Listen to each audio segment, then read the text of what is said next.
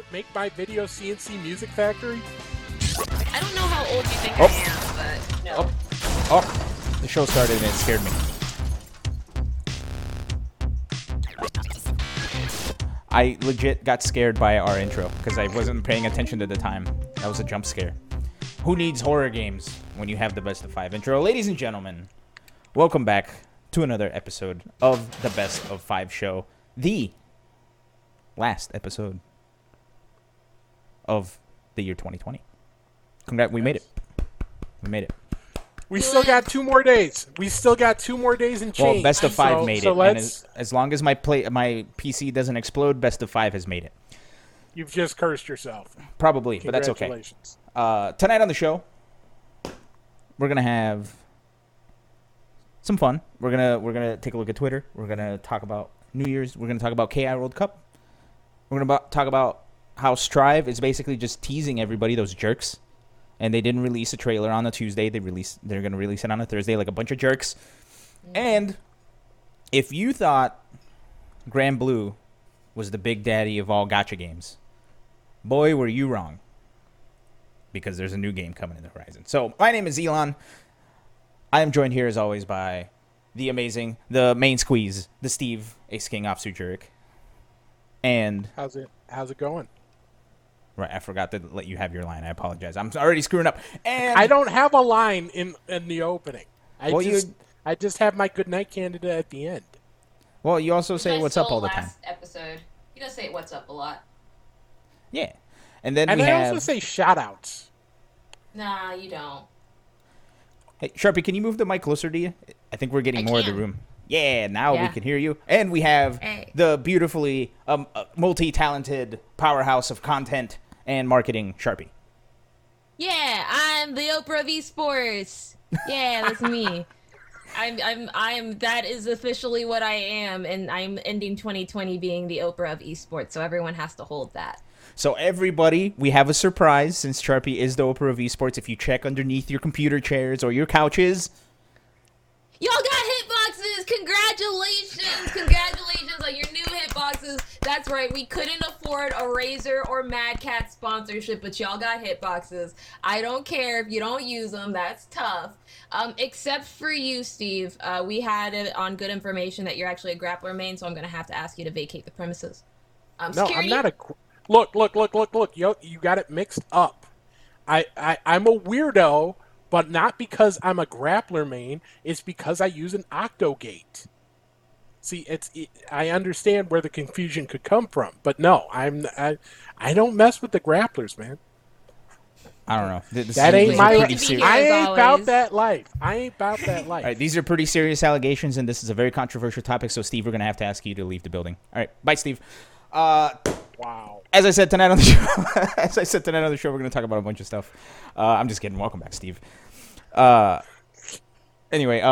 for those of you that can't find your hitboxes, you just have to look harder. We left it inside of your house. If you tuned into the show, they are in your house right now, or apartment, or wherever it is that you reside. However, I think it's time for us to get into the show. I know. Everybody having a hitbox now is shocking, but we'll have to drill past it.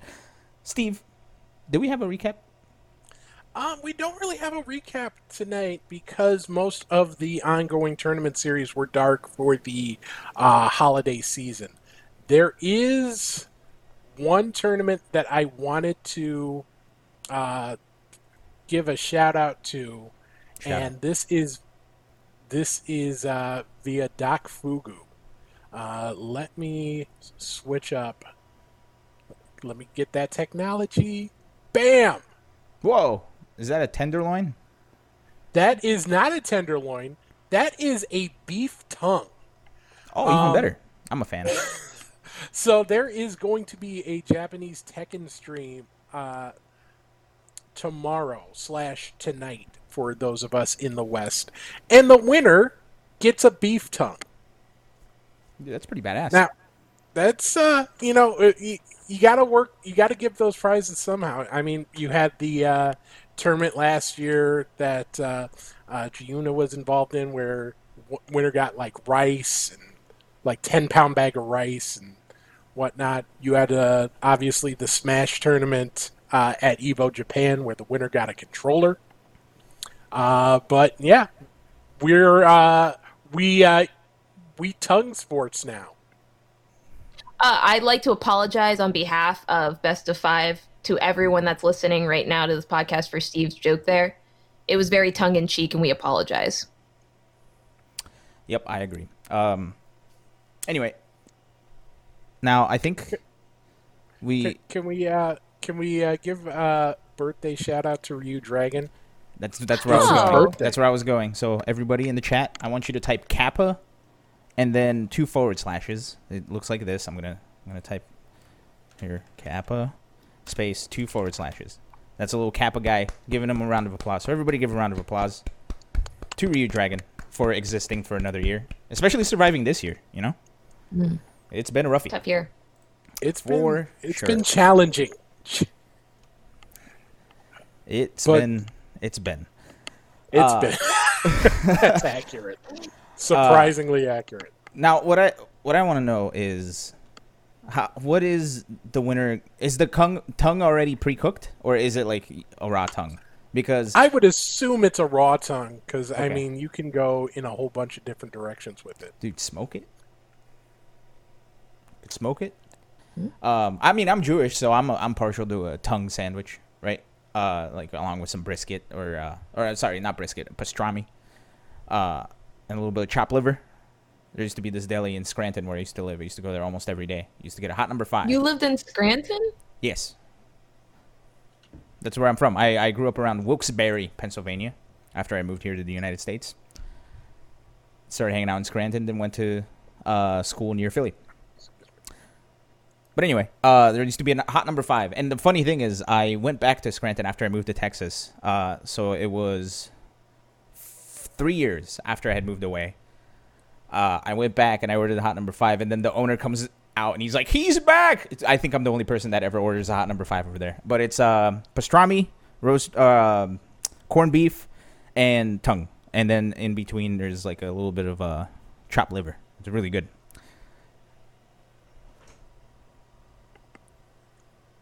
Sorry, I'm reading the chat.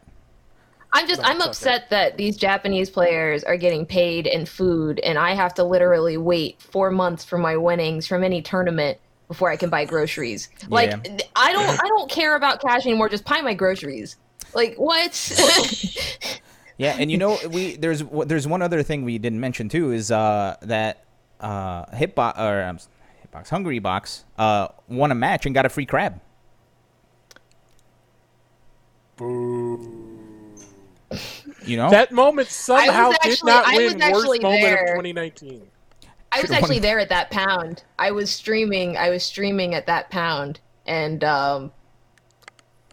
it was a thing. It was. I remember when it started trending, and Gimmer was like not in any way, shape, or form happy. He was so upset. We had called security, and the racetrack, like we were trying to find the guy, and the dude was like permabanned. It was a whole thing. Like it was a big deal. Well, I mean, look, it was cool to throw at players, right? But looking back on it, it is pretty funny. Even though I'm not gonna say it wasn't funny. I'm not gonna say I wasn't trying very hard not to laugh, but I am gonna say it was a super huge mess for all the people that unfortunately had to organize it, and even more of a mess. My condolences once again to that crab's family. I know, dude. Yeah, could you imagine? Like, he didn't even get thrown to like. He didn't even get thrown to like freaking Mewtwo King. Hungrybox, come on, you know, not even Leffen. Jeez. My favorite part of that entire saga was just before it happened, someone tweeted out like, "Man, this is such a Maryland thing. Someone got a seat specifically for a crab." And they tweeted out a picture of a crab in the crowd in that seat. And it turned out to be that crab. Oh. Yeah. I don't know. Smashers are children. They'll grab anything that's near them. You know, they're like toddlers. You can't leave them around. Can't leave them around open fires. You can't leave them around outlets. You can't leave them around, you know, anything with wired gameplay. They're allergic to it. It's dangerous, you know? It's really bad. So Blue says that's one for the swear jar. Who cursed? Was it me? Yes, that was me. Oh, it was you? Okay. All right, that's one for the swear jar. I'm sorry, Steve. We're all going to go for it. if we start doing this. Anywhoozle, I think we should start diving into these topics, right? Because I think it's about 20 minutes into the show here. So let's go ahead and start going into these topics. Let's start with the big one, shall we? Zero the Hero has resubscribed for 7 months. That is the biggest topic we will talk about today. Great topic. Congratulations for 7 months. Dude, it's almost a Twitch baby. Yeah, so everybody get your baby names. Congratulations on your second trimester. Dude, that's a big deal. Second trimester? Isn't that the hardest one? Third trimester, actually. The third trimester is the hardest? Third trimester is when you're about to deliver. Second trimester is the most difficult one because that's when the baby bulge actually starts showing and you start needing to get more sustenance for your child. Most people can usually tell you're pregnant and you can start feeling the baby move around inside of you. Yep. Yeah. I mean, I don't think I'll ever experience it. You probably won't. No. I mean, look, the future is a mystery. Who knows, right? I'll be like Arnold Schwarzenegger in that one movie, which was weird. But anywho, let's start with the big topic of the day, as I think we're boring Sharpie. I'm kidding. You thought Granblue, which is one of the biggest games over there in the land of Asia, as far as money making and popularity, Arx is getting their fingers on the pie that is Granblue and Gung Ho and making a video game about it. You thought that was good. Wait till you hear this. Dungeons and Fighters, which is the biggest money-making franchise in the world. Right? It's the world? I think I'm accurate in saying that. I don't think it's the world. I think since it came out. Okay. Well, anyway. Dungeons and Fighters. Soaring in popularity. Swimming in money. Announced a fighting game that is being developed by who else other than Arc System Works. Here's a trailer. Hey! Fourth highest grossing video game franchise. Yeah, there we go. Yeah, that sounds about right.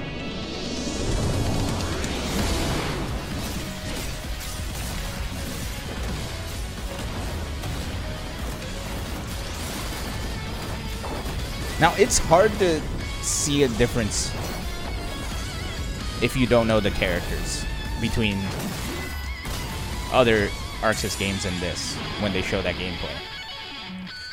Yeah, that's the thing that struck me the most. It looks like a reskinned Xrd. Which... I don't care. You know, honestly, here's my thing. This entire revival of fighting games, just even in general with like them taking the highest selling game or whatever and just reskinning it and making a new fighting game, I'm here for it. And here's why. We're going to be getting Project L soon. We're going to be getting DNF.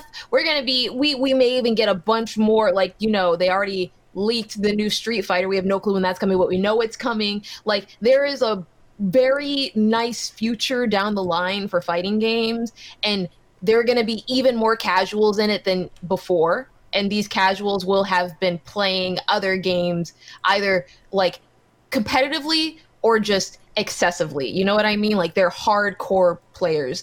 People that played Dungeon Online were hardcore players. I have some friends that were like, yo, let's go. Like, you know, and they are ready now. They're practicing, like, Dragon Ball FighterZ to get ready for these games. So I am incredibly excited. That whole revival that we saw with, I don't want to say revival, but that whole huge influx of players that we saw from Dragon Ball FighterZ, it's going to be even bigger for Project L. It's going to be even bigger for DNF. It's really, really a big deal for me. I don't care necessarily how the game looks. I'm just excited for the prospect of more people inside of our community because that's kind of what we need right now.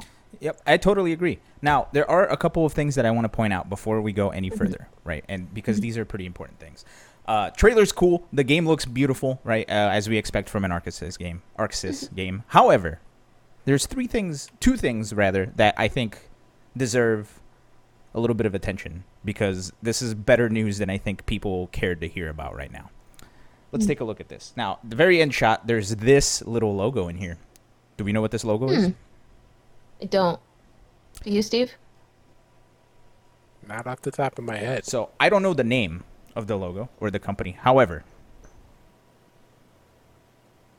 I don't know if it's that crew or the other logo. Let me pull up the other logo. Sorry, it started playing for some reason on the back here. But, and this logo. I think I know Neo people, though. I think I've heard of them. So, I don't know which one it is, but one of those companies is responsible for the base game of Marvel 3. DFO. Oh, I'm pretty sure. Aiding, so, Aiding. Is the yeah they're the ones that made Tatsunoko versus Capcom 2. Yeah, so that crew is responsible for the base game of Marvel 3, which is one of the, as people remember fondly, one of the better Marvel games out there. Oh, don't let Justin hear you say that. Yeah, don't let Justin or Yikes hear you say that. Yeah, depending on who you talk to. Depending on who you talk to. However, Marvel 3, exceedingly popular, right? Unfortunately, of course, we all know the story of Marvel Infinite and how it got snapped out of existence thanks to either Capcom or Marvel, whoever was responsible for it. You mean Disney. It was Disney. Disney. We're just going to call it. Yeah, for sure. But seeing that name pop up, if we get a game that has the gameplay of, or similar to, like how good playing Marvel 3 felt with a new IP, I think this game's going to skyrocket like real quick. That's a good point. And that really goes right in hand with exactly what I'm saying is something that we saw with fighters. And this is, I know this is going to sound like me bashing Dragon Ball FighterZ, but I'm really not. Something that we saw with fighters was even though the gameplay itself was considered unoptimal to most people that played Team Fighters, and even though like season 1 was considered kind of janky and Super Dash wasn't really, easy to play against and online was not so great, a lot of people still really enjoyed the game because of the characters and because of the way that the game actually allowed them to interact. It was a lot of people's very first time and their first experience with a fighting game. Now, if you that means that there's always going to be a market as long as you have the right IP for a fighting game. As long as you have a very popular IP, people will always try it, and these people may be hooked to those exact same mechanics regardless of like how good or bad they are. So, because we have a developing team that actually understands everything that goes into fighting games, has worked with a very, very, very distinguished, well-known, well-polished fighting game franchise, I think this is the recipe that we've been looking for in general. I think it's really like that, chemical X, if you would, into what's going to blow everything up. Because this, honestly, combined with Project L, is going to make 2021 or 2022, whenever these games decide to come out, incredibly, incredibly fruitful for the fighting game community. I agree. As long as they have good netcode. No, go ahead. Finish. I was just going to say as long as they have good netcode. Go on, Steve. Yeah, netcode, of course. Let me kind of ratchet expectations down a little bit, because we've had a very, Granblue was supposed to do a lot of the same things, and it has done well, certainly, relatively speaking, sold about 500,000 units as of the end of last month, which is nothing to sneeze at, but it's not necessarily the sea change that some people might expect when you're bringing in a huge new genre. So I would, there's certainly the possibility there that DNF Duel could bring in massive waves of new people into the FGC, but I wouldn't necessarily bet the farm on it. I want to just take a moment to address that, because I think, Steve, while that is a very good point, what I would say is that you also have to remember Granblue was really, really banking on tournament time at EVO to expose them to an even larger audience. So a lot of people's projections for sales did reflect that. And when we lost a lot of our tournaments, we lost our number one way of marketing and advertising gameplay, which is incredibly, incredibly important for fighting games more so than any other game. Streams aren't really the same, and especially when the online netcode's not great, you're not really going to have a fantastic experience. So while there have been online tournaments for it, it hasn't reached the same viewership that we would see typically inside of EVO. It wasn't covered by very large circuits. It wasn't covered by ESPN. It wasn't covered by Dextro. It wasn't covered by even, as much as I hate to say it, Kotaku. So you said you were going to play Granblue instead of Skullgirls? I was. When it first came out as Xanadu, I actually had such a fun time playing Granblue that I actually was considering dropping it for Skullgirls. Worst thing about it for me is just the netcode. So I know I wasn't alone in that box. I know there were a lot of players that were very excited for Granblue, but the online is such a turnoff that you just lose a large, I would say a third of the population of people that would have sunk amount of time into it. And that's nothing to sneeze at. So I would say that while it is fair to state that Granblue didn't do everything it was supposed to do as a very large IP, this was also a bit of an unfortunate year for new releases. Well, let me counter that for a little bit. You know, obviously, what happened with losing out on big tournaments it hurt Granblue's launch. Obviously, my question is: are those tournaments going to be back when DNF Duel comes out? And if it's not, how are they going to get in front of that audience? How are they going to show an audience that largely isn't into fighting games? Say, hey, there's this new style of game with our characters that we would love for you to check out. Cool. Can I watch anybody play it? You can watch some randos on Twitch. No offense to Twitch streamers, but, you know, there's a difference between the level of play you'd see on a given stream versus the level of play you'd expect to see in the finals of a tournament. Fantastic rebuttal here. And if I could retort, and Elon, you let us know if we're running out of time or something here and we have to move on. I got an idea. Well, we got timer. Are we bringing back the timer? Yeah, we do. Go for it. We're back, baby. All right. So here's my thing. This is a fantastic point, but I would like to rebuttal with two games. The first game is actually Them's Fighting Herds, and the second game is actually going to be Street Fighter V. Both of these games were able to advertise inside of the games themselves. Them's Fighting Herds actually both advertised EVO Online as well as the Grand Stampede, which was the event that they had after EVO was online had been canceled, and they saw a record number of attendees, a record number of participants, a record number for tournament entry in general, right? The second game that I would like to go ahead and mention here is Street Fighter V, which, as you all know, has been integrating, like we've been talking on the podcast, with different tournaments throughout the entirety of the season. While we've not been able to see any official numbers about how that has affected their success and how that has affected their concurrent gameplay, I can almost promise you that inside of a game like DFO or DNF, where you have integration inside of a specific launcher where millions of people see it every single day, and you have something saying, hey, there's this tournament on this date, and you have a notification saying, hey, there's this tournament in this date, people will watch. And that, I believe, is something that a majority of other fighting games did not have. Granblue doesn't have that. Granblue Versus is not on the phone. You can't play it similar to other Granblue games, right? It's not on the same type of platforms. It's not the same thing. Granblue did promote the tournament quite a bit, is what I'm seeing inside of chat here.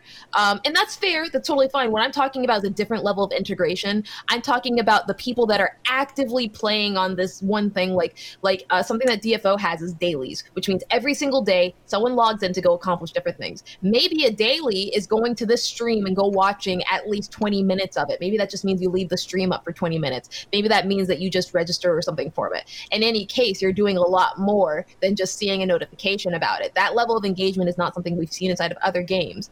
In addition, this is something that Project L will have because of the Riot launcher, which is being utilized for things like Clash inside of League of Legends. It's being utilized for different tournament notifications inside of TFT and their card-based game. There are a lot of examples of companies that have actually created launch systems, as well as like the Origin browser or the Steam notifications, that have found a lot of success with that level of integration. And I think that is really going to be the game changer for making people aware. And finally, in SumNation, I believe that while this quarantine was both a horrible disaster, terrible in many ways, it was also very eye-opening to a lot of people that are developing games right now. And I believe that any games that we will see will very much so have amazing online due to necessity of these times. People are not going to see all of this and be like, well, okay, that just straight up killed this game, and this game.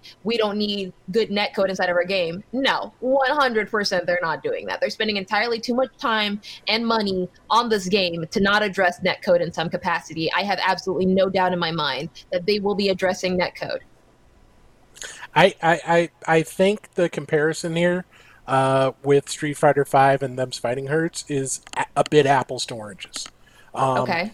With Fighting Herds, obviously it's, you know, you have a fandom that isn't necessarily a fighting game first fandom, but it was a presence within the scene in some form for quite some time before it came out. You know, obviously with the origins as My Little Pony Fighting is Magic, the fighting game community followed along with the, you know, the entire story of that game's development. So by the time the game actually launched, you had a sizable group of people who were already invested in fighting games. Street Fighter V, you have obviously, in terms of tournament attendance, the biggest fighting game in, you know, at least... It was the clear number one then. Plus, when 5 launched, you had all of this momentum from Street Fighter 4 and everybody trying to get on fighting game esports in the ground floor. So you had a whole lot of invested people already, and finding ways to turn those into, you know, people who are watching Twitch streams, people who are watching tournaments. That, I feel, is a lot easier than this case where, by and large, fans of... DNF aren't going to necessarily be fans of fighting games. So making that conversion is going to be a hell of a lot harder. Those ideas, I think, are really, really good, and I hope to see them implemented in not just those titles, but other titles going forward, because I feel like that has been a huge missed opportunity for a lot of games. Getting that engagement, you know, pointing out something within the game saying, hey, you like playing? Check out this other thing where other people are playing, you might like it. I feel that's been a drop ball, but it's still going to be a very hard conversion to get a whole bunch of people who aren't necessarily fighting game fans into this hardcore fighting game scene. So it's going to be a challenge. Can I would like to add one extra point to this, and at least this is like my personal experience with Granblue, right? First of all, they nerfed La Diva, so that ruined the entire game for everybody. I know Sharpie, better that way. Kind of a grappler, but happy. You know, whatever. We'll sidestep this one. Sorry, I've been playing a lot of Tekken, so that was a Tekken pun in my brain. But what I would like to point out is there was like a couple of things that also happened with the Dragon Ball FighterZ game that I perceived that kind of turned me off to the game, and I think I could even chalk it up to being a, what do you call it, a knee-jerk reaction, but the simplified / auto combo system, I think I was just getting into a point where I was kind of disliking it too much, to the point where as soon as I saw that it had those systems where you can just mash X or mash A and you would get combos accordingly, that it kind of turned me off from the game, to be honest. And, I mean, I still played it a lot, and you could play it in whatever way you wanted, right? You could play while mashing those buttons, or you could play while trying to do links and all this other stuff. I don't know. I feel like having that simplified, quote-unquote, system kind of turned off a lot of people from the game as soon as they saw that that was a part of the game. Am I wrong? See, I think that goes into part of this whole missed opportunity in terms of simplification, in terms of, you know, for a lot of people, execution is not a huge part of, you know, it's not something they want to invest a whole lot of time in. They don't want to do a complicated input to get the move they want out. So yes, but that's one of the ways where you can implement that in a wrong way, where you go way too far into the simplification thing. I've said this before and I'll say this again. I feel like the biggest thing that a lot of fighting games aren't doing isn't necessarily making things too complicated. It's not giving new players good tools to learn how to do those things. Because I feel like gamers will oftentimes, they'll be okay with learning some more complicated inputs. They'll be okay learning, you know, learning more complex things that you need to be successful while playing fighting games. But so many of the fighters on the market right now don't do a good job of teaching. So instead of focusing on developing those tools, they figure out, okay, let's remove DP inputs. Let's remove quarter circles. That will fix it. And then don't do anything else in terms of teaching players how to play. I feel like that is just such a wrong-headed approach. Mm-hmm. And that's getting in down a completely different avenue, so I apologize for that. Think it was a good conversation point, though. I think we did touch on some really broad strokes about things that people inside the fighting game community do have issues with and are concerned about regarding the launch of these two new games, and I really just hope that developers have considered these points as they do affect members of people that will be playing their game, to be honest. I think, so here, I just want to clarify where I'm coming from, personally, for how I felt about that. I think BlazBlue did it right. Not BlazBlue Crosstag, but BlazBlue in general, where they have the stylish mode and then the manual mode, right? I think that's a beautiful... Can you elaborate a little bit? So, BlazBlue had the stylish mode, where it was, you could mash a button, you could mash one or two buttons, and then you could do different combos based on that. And I think that's a great, like, stepping stone.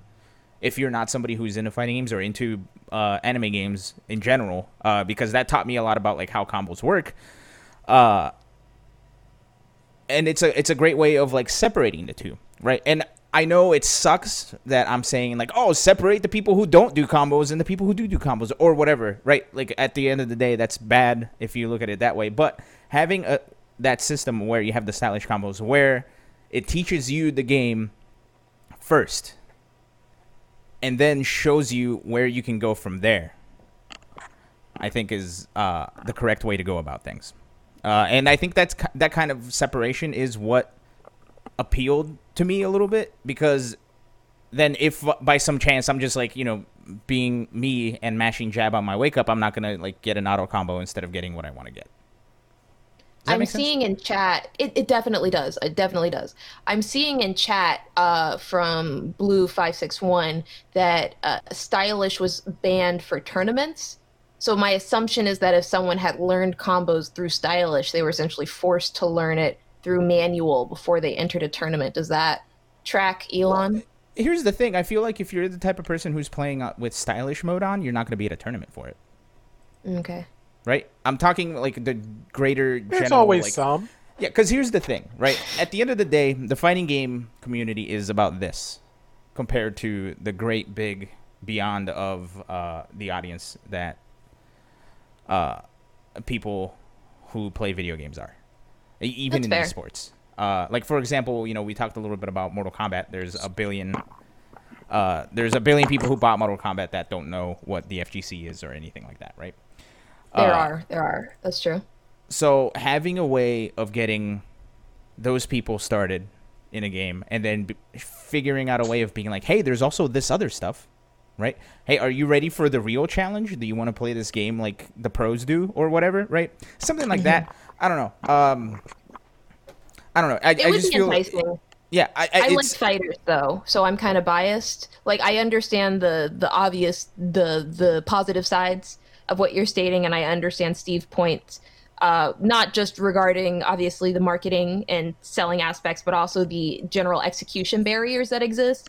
I'm just one of those players. Like I started with Smash, so for me, anything that allows someone to play the game, I think is a really good starting point, because a lot of people made those exact same arguments about Melee players, saying they're not going to like fighting games, they're not going to like this because it's going to be too difficult with them, when in reality, they're willing to try. You just have to make it look appealing, honestly. Mm-hmm. And there are people like that inside of every single community, because I was one of them. Yeah. So it's really, for me, it's just like, it's, I know that there is a market. That market may not be the largest market. It may not be the largest percent of all of the percents out there that make up these gamers. But I know that that specific percent is so ready and so hungry for any opportunity that if you just make it accessible to them and they get their hands on it, it'll blow up in ways that we aren't ready for. I wish I could find the clip off the top of my head, but I remember, I think it was earlier this year, there was a tweet that Majin Obama put out, a clip of a general game streamer, not necessarily a fighting game player, but she was getting into Guilty Gear, and there's a clip of her finding out, oh, if I, there goes swear jar, I can hit people with dolphins, and she figured out how. You know, she figured out what the move is and like, okay, now I can hit people with dolphins. It was cool. They showed her how to hit people with dolphins. She enjoyed hitting people with dolphins. Yes. It's a two-pronged thing. You have to make the game appealing to those who are not necessarily fighting game fans visually. You have to make it appealing to do cool stuff. But you also have to give players the tools to learn how to do those cool things. Mm-hmm. Agreed. Overall, a really good discussion. Yeah. By the way, I apologize for walking off screen for a bit. There was someone knocking at the door. Turns out it was my cat. Nice. Not nice. My cat is banned. New conversation topic. Are cats getting too strong? Yes, cats? They are overpowered. Look at Jubei. They're nimble. They are super nimble. They need to have their agility nerfed. So I think, just to bring it back to the topic, because we have about 18, 17 seconds here, I think essentially what this conversation boils down to is accessibility over difficulty, right? Or no, I'm sorry. Accessibility and difficulty working in tandem, not necessarily one over the other, right? Because it kind of feels like we've gone one way over the other. Am I incorrect? No, I would correct. Agree with that. Okay. Great summation. Really good point. I love that. That was a really good discussion. I really did enjoy that. Good job, everybody. Last good discussion for the year, because it's all about to go down here from here.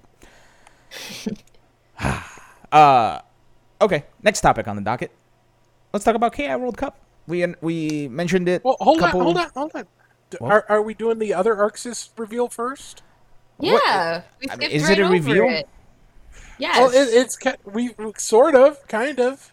We're covering the news here, Elon. We have a commitment to the people. Well, look, they're doing the trailer on Thursday, not before the show that we can talk about, so I kind of just wanted to skip it. But the trailer for what, Elon?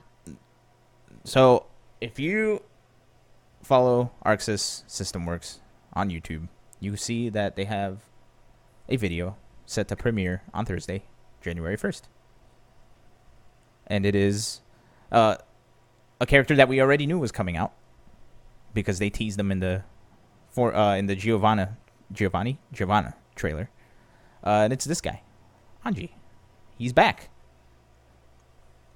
and this is all we have for now. We can just look at that thumbnail and then the countdown underneath it. That is a handsome man, I have to say. Yeah, it is. Yeah, it is. It looks like a male Dizzy to me. A male Dizzy? Yeah. I like the color scheme. Oh, the little wings in the back. He has he has no shirt. You know what I mean? He's very. Does Dizzy not have a shirt? No, Dizzy is clothed, but it's the same color palette, and gotcha. Her dress is just very form fitting. So I would imagine that to be the male version of her, basically, but more like himbo-fied. Gotcha. Okay, so Never Knows Best say the more you look at his mouth, the weirder it gets. Oh my God, he's right. It looks upside down for some reason. It really does look upside down. It actually does. Why did you say that? Oh man, you can't unsee it. That's the worst. Oh, and now Marquistador is pointing out the forehead. That's just a bandana. Please let us. That's just a bandana. But how big is that bandana got to be for the hair to still flop forward? You just got my point. Hair. Yep. No. Imagine if you remove the bandana, what would it look like? How big is his actual head at this point? A receded hairline. Hair Oh, honey, no. That is not a receding hairline. Yeah, and Steve's an expert. You set yourself up for that one. I wasn't even doing it. You set me up. I was set up. Oh, Chat. Thank you. It. I'm here all week, everybody. I'm here all week. Jeez Louise. That coughing noise gets me. I got roasted, toasted, and shots fired. Crisp. All right, are we a radio show yet? Sorry. I love it. It's quiche. Man. Steve in the morning zoo. On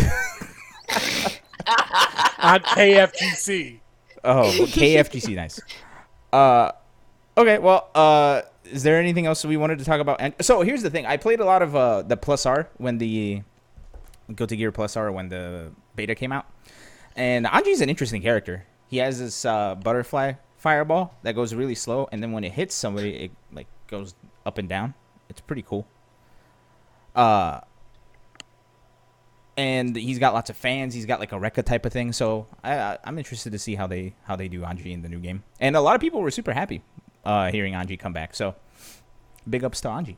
But we'll have to wait until Thursday because Arxis hates us and doesn't do things before Tuesday. Yeah, I think most people were just excited because I think his reveal meant that Code Lyoko was finally coming out with new characters again.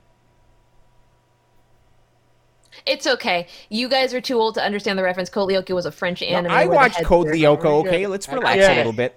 I get it. I'm not laughing, but I get it. All right. By the way, I want to give a shout-out to Blue, not for the first time and not for the last time this stream, because he went out and he found the clip I was talking about. He already posted it in the chat, but I'm going to link it there. It's on Giuna's YouTube channel.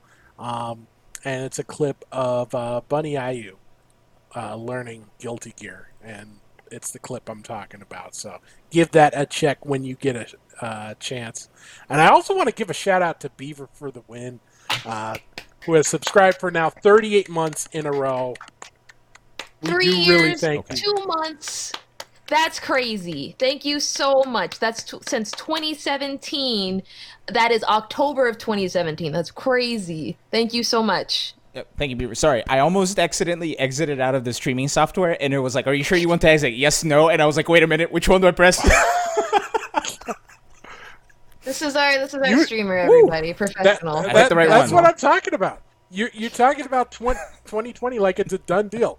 No, we've still got 35 minutes of show to go. We've still got 2 days and change to go. We can ruin this at any time. Absolutely. No, I don't think I've ever, even as a fighting game player, I don't think I've ever frozen so hard where it's like, yes or no. It's like, oh, God. Speaking of 2020, I know this is not related to anything, but have you seen that new match commercial? The series of match commercials? I don't watch television. Yeah, I don't watch television either. So it's this new ad campaign called Make 2021 Your Year. And it's about Satan using Match.com to find a partner by the name of 2020. And, they're going through their love montage, and it's like they're all alone in the movie theater. They're stealing toilet paper. It's great. I'll throw it in. I'll throw some of the links in the Discord chat. It sounds very millennial heavy. You know what I mean? It feels like it was specifically catered to that sarcastic vibe that millennials love. And I'm here for advertisements finally catering to me instead of my mother. I'm here for that. Welcome to being part of the prime demographic. Oh no! You're the demo now. You're the demo now. Wait, no! I take back everything I said before. I'm a Zoomer. TikTok. Although you know what's funny? I got swept up by TikTok. That place is weird. It's a good app. You need to give it to me afterwards, Elon. But the one thing I would absolutely love to talk about that's not TikTok is Brandon Alexander in the KI World Cup. We have news on that, don't we, Elon? At Ultraloop is my TikTok, by the way. But yes, we do. So we got some details on the KI World Cup for 2021. At the Purple Sharpie is my TikTok. Follow me. I'm working on a web series. Thanks, everybody.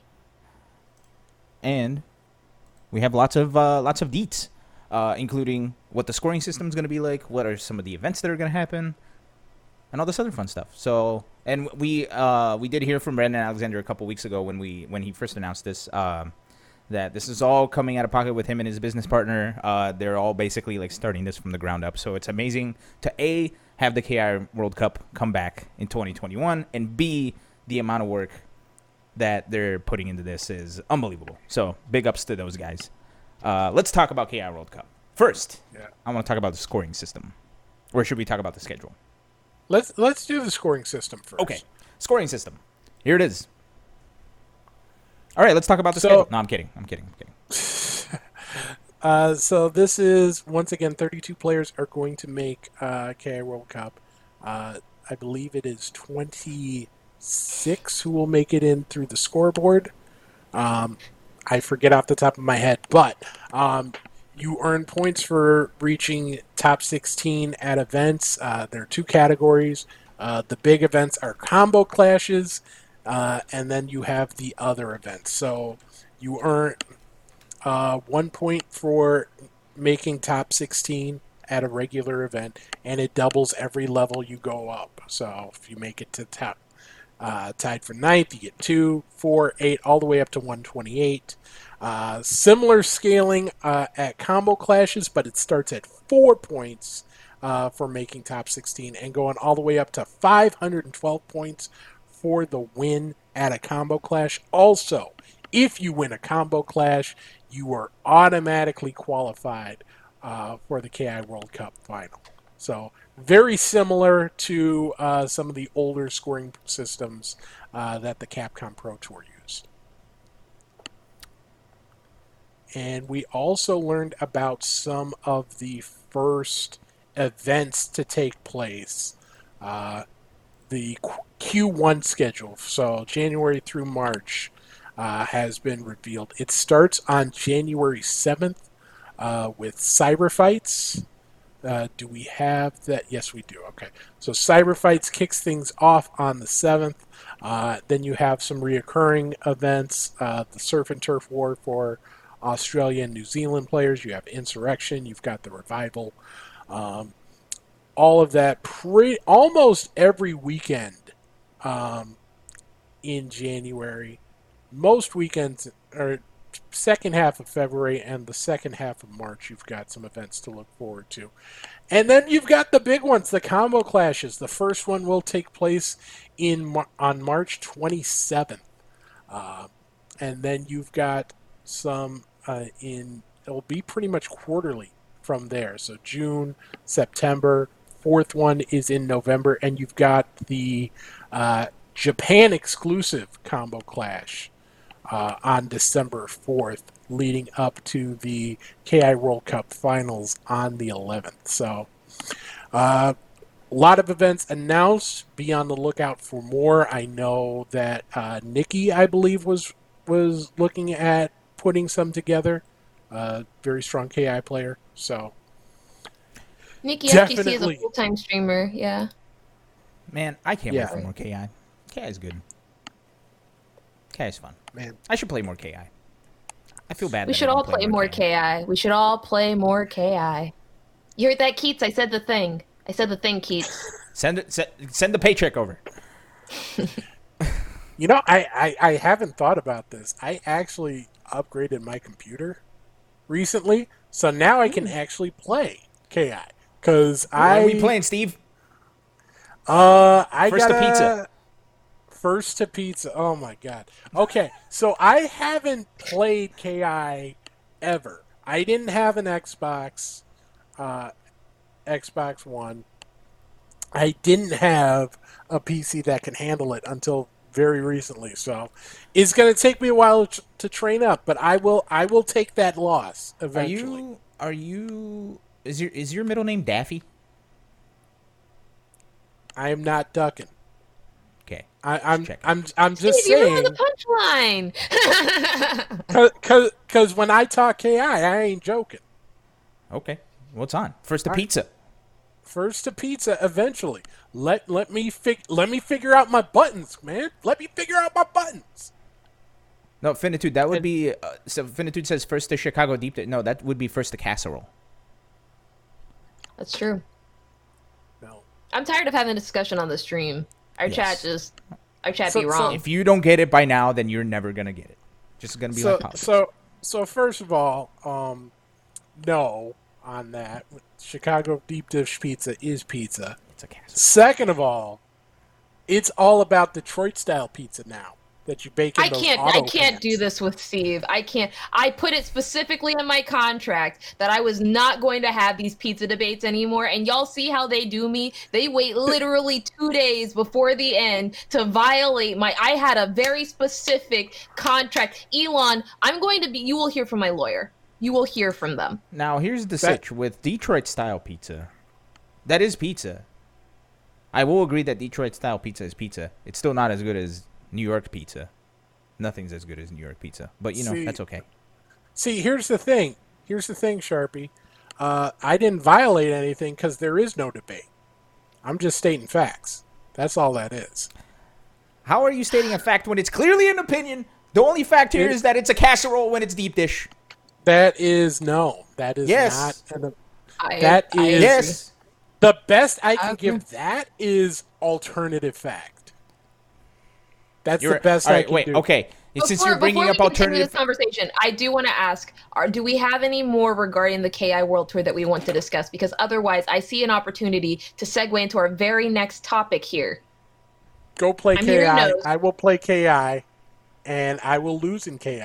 I will get bodied in KI. I will owe Elon a pizza because of KI, and I will send him a Chicago deep casserole dish pizza. Deep casserole pizza. With this statement, I'd like to unfortunately interrupt this conversation to segue into our very next topic. Earlier this week on Twitter, our very own Steve Ace King Offsweet Uric decided to post an absolute ridiculous statement on Twitter in which he requested that we give our absolute craziest, most insane fighting game takes before Christmas. Now, I myself waited until the day after Christmas. Oh, wait, was it the day before Christmas? Or was it actually Christmas? To state the only true fact of all the threads, which is that Final Fantasy Tactics was literally the worst game ever created. But we will go ahead and move on to the next couple of takes, first of which primarily is this disgusting, vile thing that Steve is calling deep dish when it's, in all seriousness, casserole. Steve?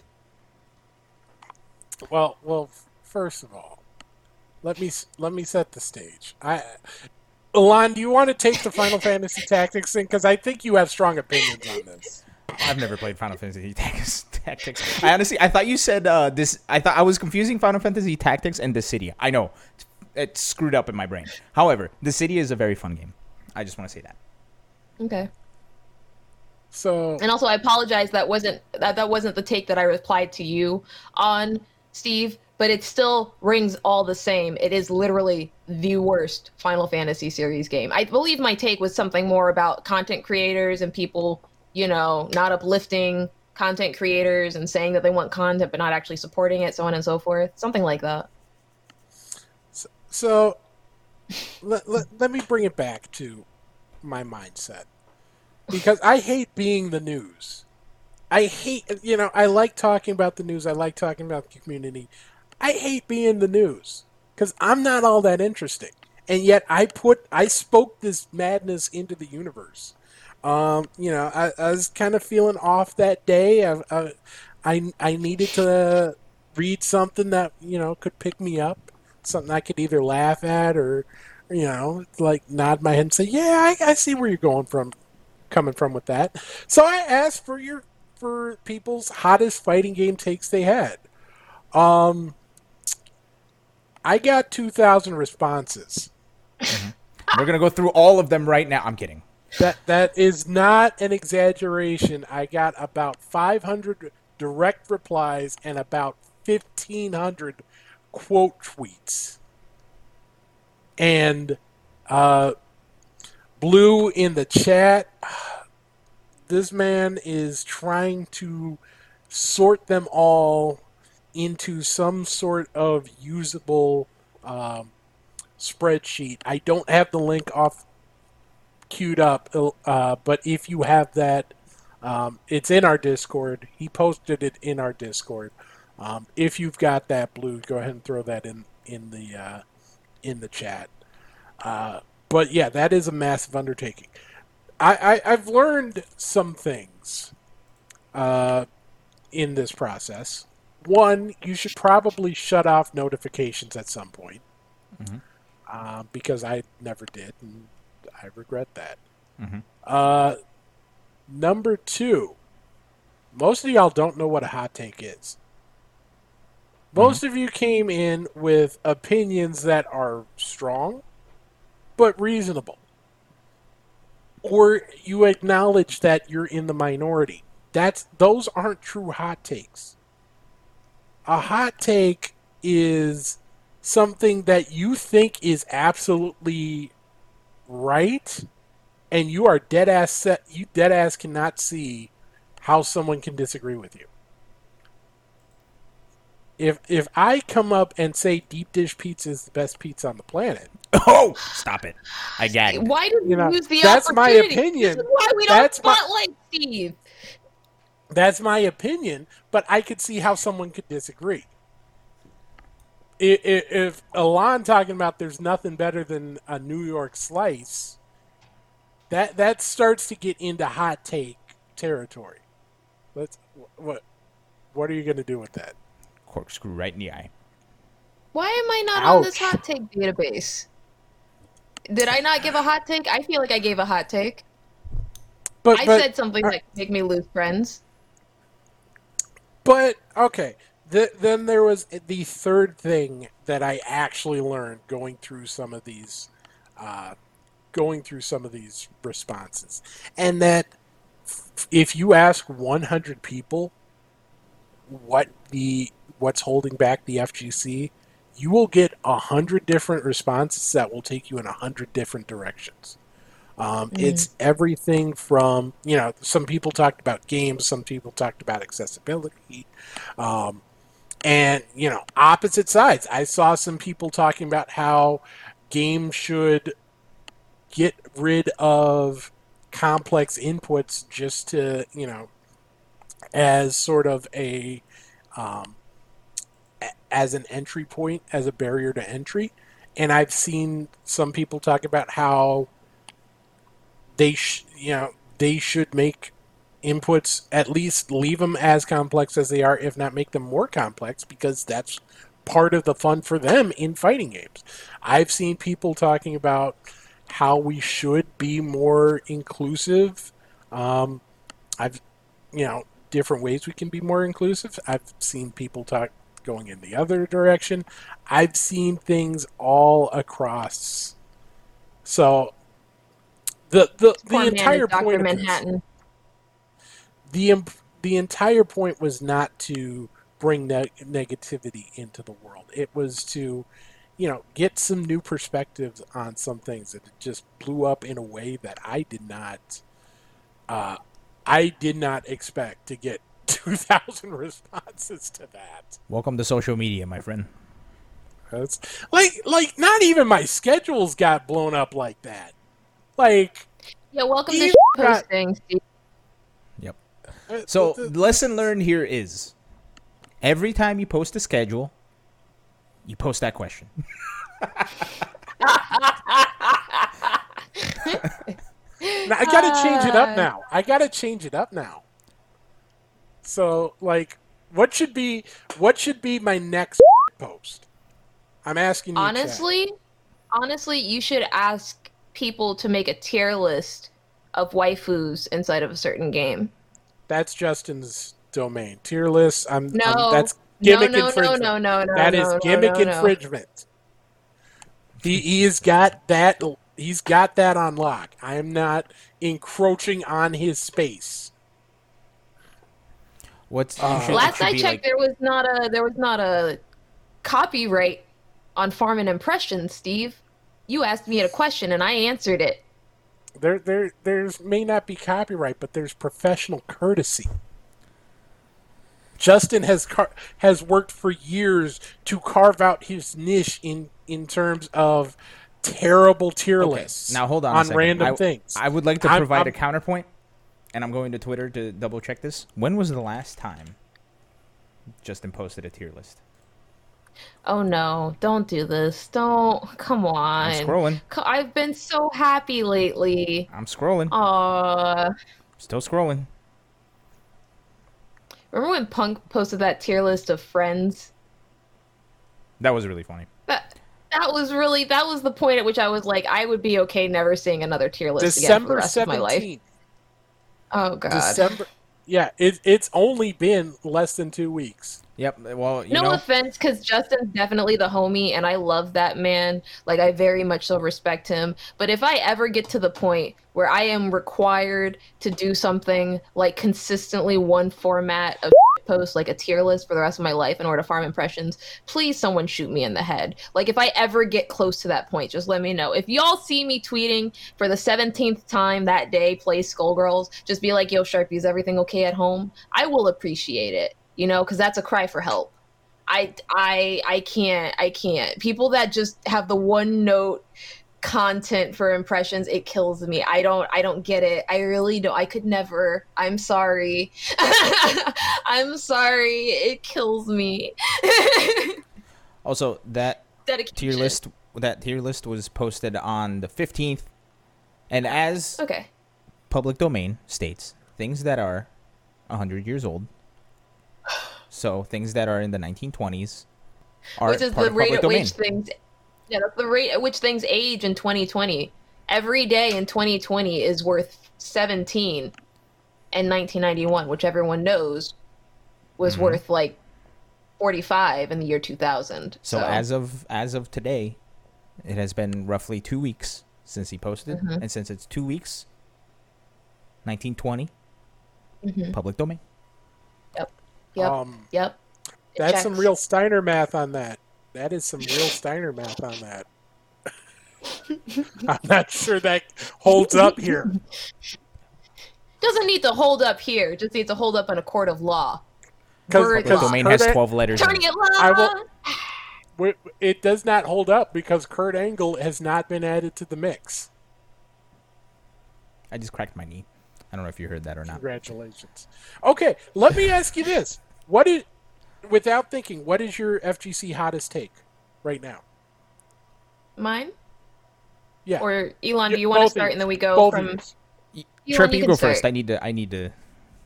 Really? I need to rack my brain a little bit before I say things. Okay. My FGC hot take is that console gaming is actually inadequate for the future of the fighting game community, and if we as a community want to grow, we should start moving to the PC platform sooner rather than later, and I mean literally yesterday. That is my hot take. Okay. Mine is, I hope I'm wrong, but I don't think Project L is going to be nearly as successful as everybody thinks it is. Holy shit, Steve! I think it's going to do okay for a while, and then, just sort of be like the weird stepchild that no one talks to. I'm sorry. Dude. It might not be a hot take because everybody in the chat agrees. You want to talk? Can I say you want to talk about? I tweeted? Pizza? Go for it. Okay, the hot take that I tweeted. Be careful. Was... No, I'm kidding. It's hot take time. Go for it. Okay. Name names. Okay. I was stressed for a second. No, I'm kidding. You stressed me out. I was like, oh no. The fighting game community has amazing content creators inside of it, but they're gatekept by people who are terrified of losing relevancy. Which is to say that there are a lot of content creators that could excel and help us get to the next level of the golden age, but there are too many people that poo-poo them just because they don't do well in tournament, just because they're not a big name brand, or just because they don't personally like the fact that this person may eclipse them. Well, I'm gonna sneeze. Amazing. Bless you. Oh God. Salud. Bless you. I mean that as he was gate kept. Yeah. From I understood. I understood. Just want to put that extremely clear. Yeah. All right.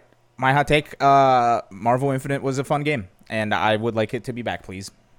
I don't think that's a hot take. I don't think that's a hot take at all. I think that's just true. I think the reality is the largest vocal minority got their way because everybody was willing to meme on it for the point of views instead of actually addressing the fact that it was a good game and giving it a fair chance. That's what I think.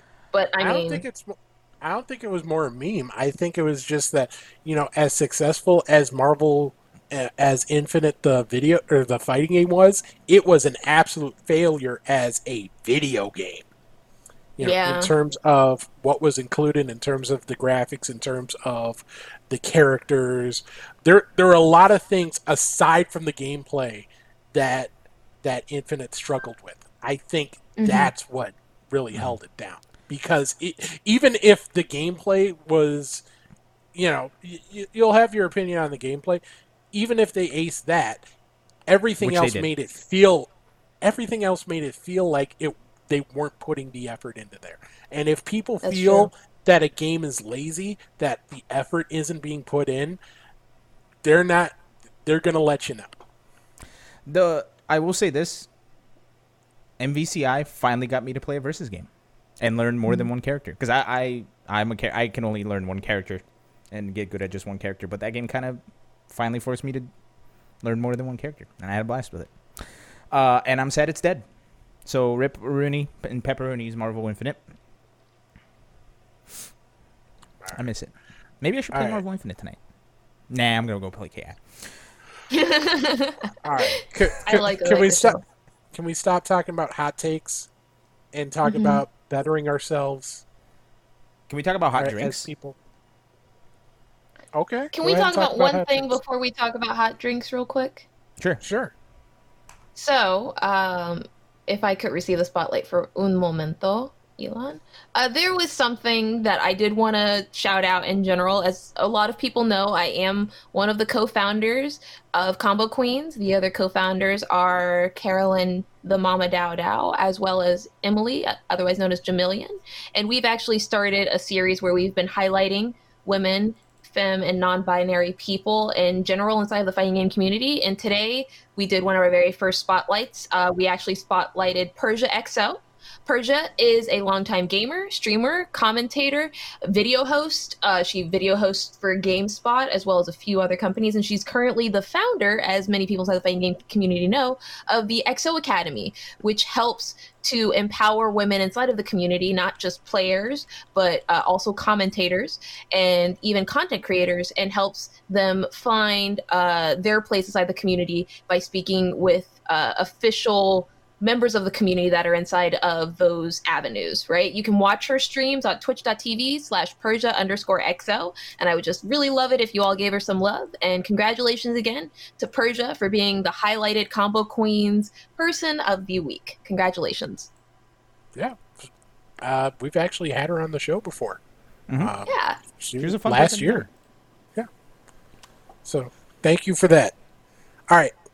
Hot drinks. Okay. I'm not just saying that because I got a Reese's peanut butter coffee cup for Christmas. Did you really? So while Steve's getting his Reese's peanut butter coffee cup, I don't know if you guys have seen. There it is. That's actually really cool. That's actually really, really cool. I don't know if you guys have seen. I don't even drink coffee, but I like this. I'm gonna drink some stuff just because of this cup right here. I don't know if you guys have seen the recent resurgence of 1980s Wendy's training videos, but one of them has to do with hot drinks. And here's the song. It might be our new theme song. No. I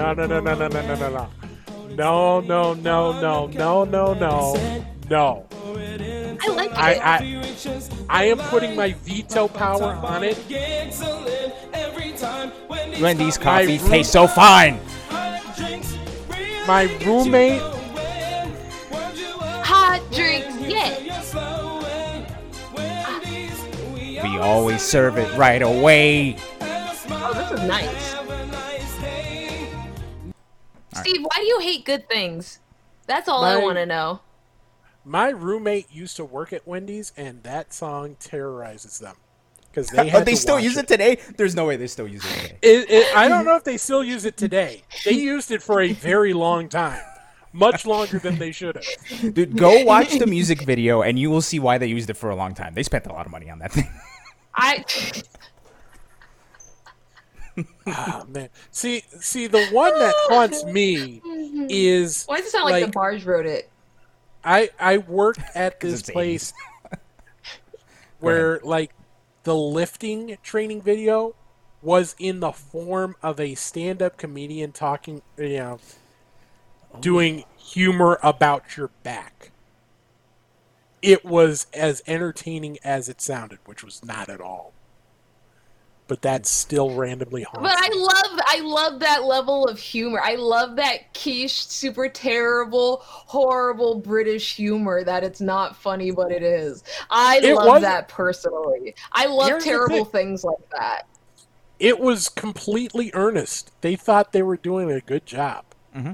It wasn't like tongue-in-cheek at all. That's what sells it. That's why I like it, because it's literally so bad. It's literally so bad that it's good. It's like the Terminator 2. I do not remember which company did it, by the way, Solinaro, but someone did. Oh, are we not still giving hot takes? What I was going to say is my favorite part about it is, you know, that it's a bunch of like old white people in a boardroom being like, add a smile and have a nice day. Oh, that's beautiful. You're a lyricist. And then like they actually present it to people and people are like, all right, this is fucking awful. You're so out of touch. I just wanted a freaking Whopper. Yep. Wait, not a Whopper, what do they call them? Baconators? Yeah. I have no idea. I have not had fast food in like ages at this point. We eat healthy. Epochs. Anyway, I think it's time for us to get to our final topic of the year and of the show. And of the show for the year. Not of the show, but of today's show. I don't know. Did I just announce something I didn't want to announce? I'm kidding. No, we're still here. I'm here until everybody decides that I shouldn't be here. But, Steve, you wanted to talk about that old tradition of creating New Year's resolutions. It's the tradition that will not go away. And I feel like... I don't know if it should or it shouldn't, but... It's something we're doing because it's the end of the year and it's almost obligatory. So we're doing it. We're doing it, my friends. This is the last show of 2020. So, you know, we're 2 days away from New Year's Eve, which means we're 2 days away from making New Year's resolutions, the promises to ourselves that we're going to be better people, that we're going to eat healthier. We're going to exercise. We're actually going to read. We're actually going to read the articles that we share on Twitter. And then we'll do that for like 2 days and then give up. Well, most of us do because we are weak. We are very weak-minded people. Okay, Steve. Dark. Then you start. Then why don't you start, Steve? What is? That got really dark, Steve. I don't know where you're going with that. Hey, but I will say this: where's the lie? Am I right? Oh no. So, it's all right, Steve. Year. You start. What are your resolutions for the year of the 2021? I feel like I have to do a better job of taking time for myself, because this is me applauding, by the way. You know, I have a full-time job. I have a secondary job with Juked on top of that. I have the podcast. I also have other responsibilities. And I've had a couple points in the year where I just reached a point where I was like, I can't take this anymore. And I'm the type of person that I don't like saying no to taking on new responsibilities. I don't like, I always feel like if I do, that I'm letting people down. So I have to be more cognizant of what my limits are, what I can do. I would and reminding myself that it's better to do 3 things well than 5 things half-assed. Mm-hmm, mm-hmm. That's a good one. That's definitely a good one. I vibes. Thank you. Thank you. Yep. All right. So whenever somebody else comes up to you on January 1st being like, Steve, make me a schedule, you're going to say no. As you should, Steve. Probably as you should. No, I'm like itching to make a schedule. Like the last one I did, I feel...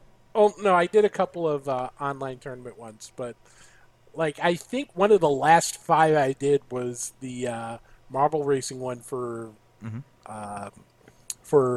April Fool's Day. Yeah, it's been a long time, yeah. We also forgot to keep placing pizza bets on those. Sad times. Sad times. It's okay. It's okay. Sad times. Be like that. But, no, I sympathize with that a lot, and I empathize with it a lot because I'm the same way. I hate saying no because I feel like people will hate me if I do. So I think it's time for us to put ourselves in front of what we think of other people think of us. So I agree. I agree with your resolution. I'm literally on the show because Steve and Elon couldn't say no to me, and I exploited that. So yep, I understand why it's a it's an important resolution for you, Steve. Yep. All right, Sharpie, what's your 2021 resolution? Do I only have one, or can I list like the 4 or 5 that I have? Give us the top 5. Okay, top 5. So the first one is every year I set a bunch of social media goals. This year I did reach literally all of my Twitter goals, Instagram goals, TikTok goals, Twitch goals, and YouTube goals. I would like to get to the point where I am actually able to... I'd like to get 20,000 followers. Well, not 20,000, but 15,000 followers on Twitter by the end of next year. The other thing that I would like to do is I would like to actually come out with a feature-length film regarding specifically the fighting game community, specifically competitive gaming as it exists inside of the fighting game community, either self-published or through some other production team. And I'd also very, very much so like to... get my entire makeup situation figured out. I just started doing makeup earlier, about a month and a half ago. I'm getting pretty good at it, but I'd like to get to the point where I'm confident enough to actually do it within 30 minutes and go to events. That's just a personal goal for me. The 4th one is I'd like to relearn the guitar because I stopped playing about 5 years ago, and it really bothered me. I realized I had a lot of time in quarantine and I still haven't picked it up. So that is something that I am actively trying to do right now. And the 5th goal is that I would actually like to personally take someone in the fighting game community as my protege. And I'd like for them to accompany me throughout the remainder of the projects that I work on throughout the rest of the year. And that's really my goals for 2021. Thank you. Protege, huh? You're gonna have a apprentice Sharpie? There are a lot of people inside of the community, I think, that have been looking in general for direction, and I've been giving a lot of help to a lot of people that ask me, but I think it's about time, especially with the rate at which I've been expanding in general and with where I see myself specifically in 5 years, I think it's about time that I actually focus on just one person, and I focus on giving them literally all the tools that I received from start to ending. And I just have to figure out who I want that to be and who is ready to receive that information and if they want that information. So that's really important to me in general. I think it's really important to the longevity of the community that people in positions of power find someone that they can entrust to pass the mantle on to. And I think it's getting to that point in time for me personally to just find someone that I can feel comfortable passing the mantle on to and start focusing on things that I would like to pursue. Word. Those are extremely good goals. So thank you. Big up. And as an aside, someone in chat says I could be a beast on the guitar. I did actually self-teach myself guitar. I could play a lot of guitar songs. I could play Eric Clapton, Rodrigo y Gabriel. I could play Santana.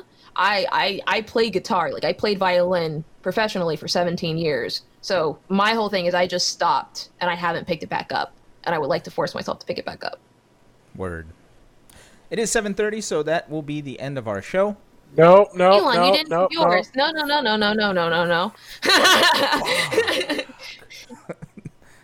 Anyway, there's one for the swear jar. All right, fine. My resolution is to not have a resolution, and here's why.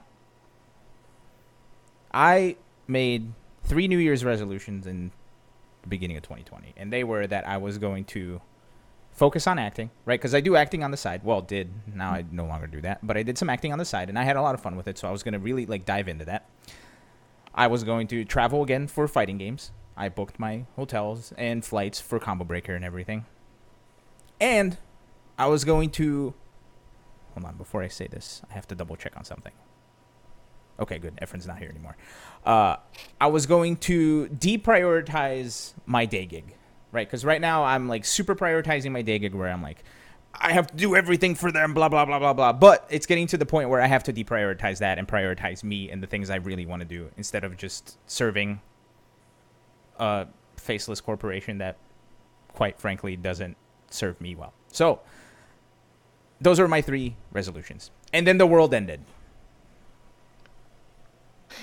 So I will save the world this time around by not having any. Okay, Elon, you can get away with it this time around, but I won't accept that next year. Just know that. Yep. And also, speaking of acting and actors, everyone should check out my latest version of Training Partners. I've come out with chapters. I have a new format that I'm coming out with. It'll be up on my YouTube, youtube.sharpiepls.com later this Thursday. But basically, the second episode is the very first episode with a remote actor. Banjo plays Banjo. And I believe he did a fantastic job. I think it's actually relatively funny. And if you're looking for something to close out your 2020, instead of posting it on Friday, I'm going ahead and posting it a day early so that we can officially get 2 whole episodes this 2020 to continue in 2021. Thank you so much again for your support, everybody. It means a lot, and I really appreciate it. You can follow me, tiktok.com/@thepurplesharpie is where I've been posting all of them, and I'm also on Instagram uploading them every single time I have something new to upload. So definitely check it out. Thank you so much again for your support. Thank you for doing some hard work and getting things done in the fighting game community. You know, it's always good to see cool new content. However, what were you going to say, Steve? I was going to say, you know, to everyone who's here, thank you. Yep. You know, It's been one hell of a year. I don't think we're going to be forgetting this anytime soon, but the fact that we've been able to achieve some sort of normalcy in some small way. No. This is going to be our sign-off for the year, Steve. No, this is going to be our sign-off for the year. Keep going. Thank the viewers. The fact that we were able to do this and, you know, bring entertainment to people in some way or another. We hope we've put a smile on your face or made you think about something in a new way, or, you know, at least distracted you for 90 minutes a week. You know, being in chat, being here, subscribing to us, giving us any support you can. We really do appreciate it. We thank you for everything you've done in 2020, and we hope to continue doing more and better in 2021. For sure. And for the final time in this, the year of 2020, my name is Elon. This is my social media information. This is the Steve, the Ace King, the Offsuit, the Main Squeeze, the Jurek. Follow his information over there at Ace King Offsuit. And the lovely, the Purple Sharpie, joining us for this year and for hopefully many more years to come. This has been Best of 5, everybody. We'll catch you in 2021. Thank you. Remember, every real podcaster has the sign-off phrase. Easy as can be.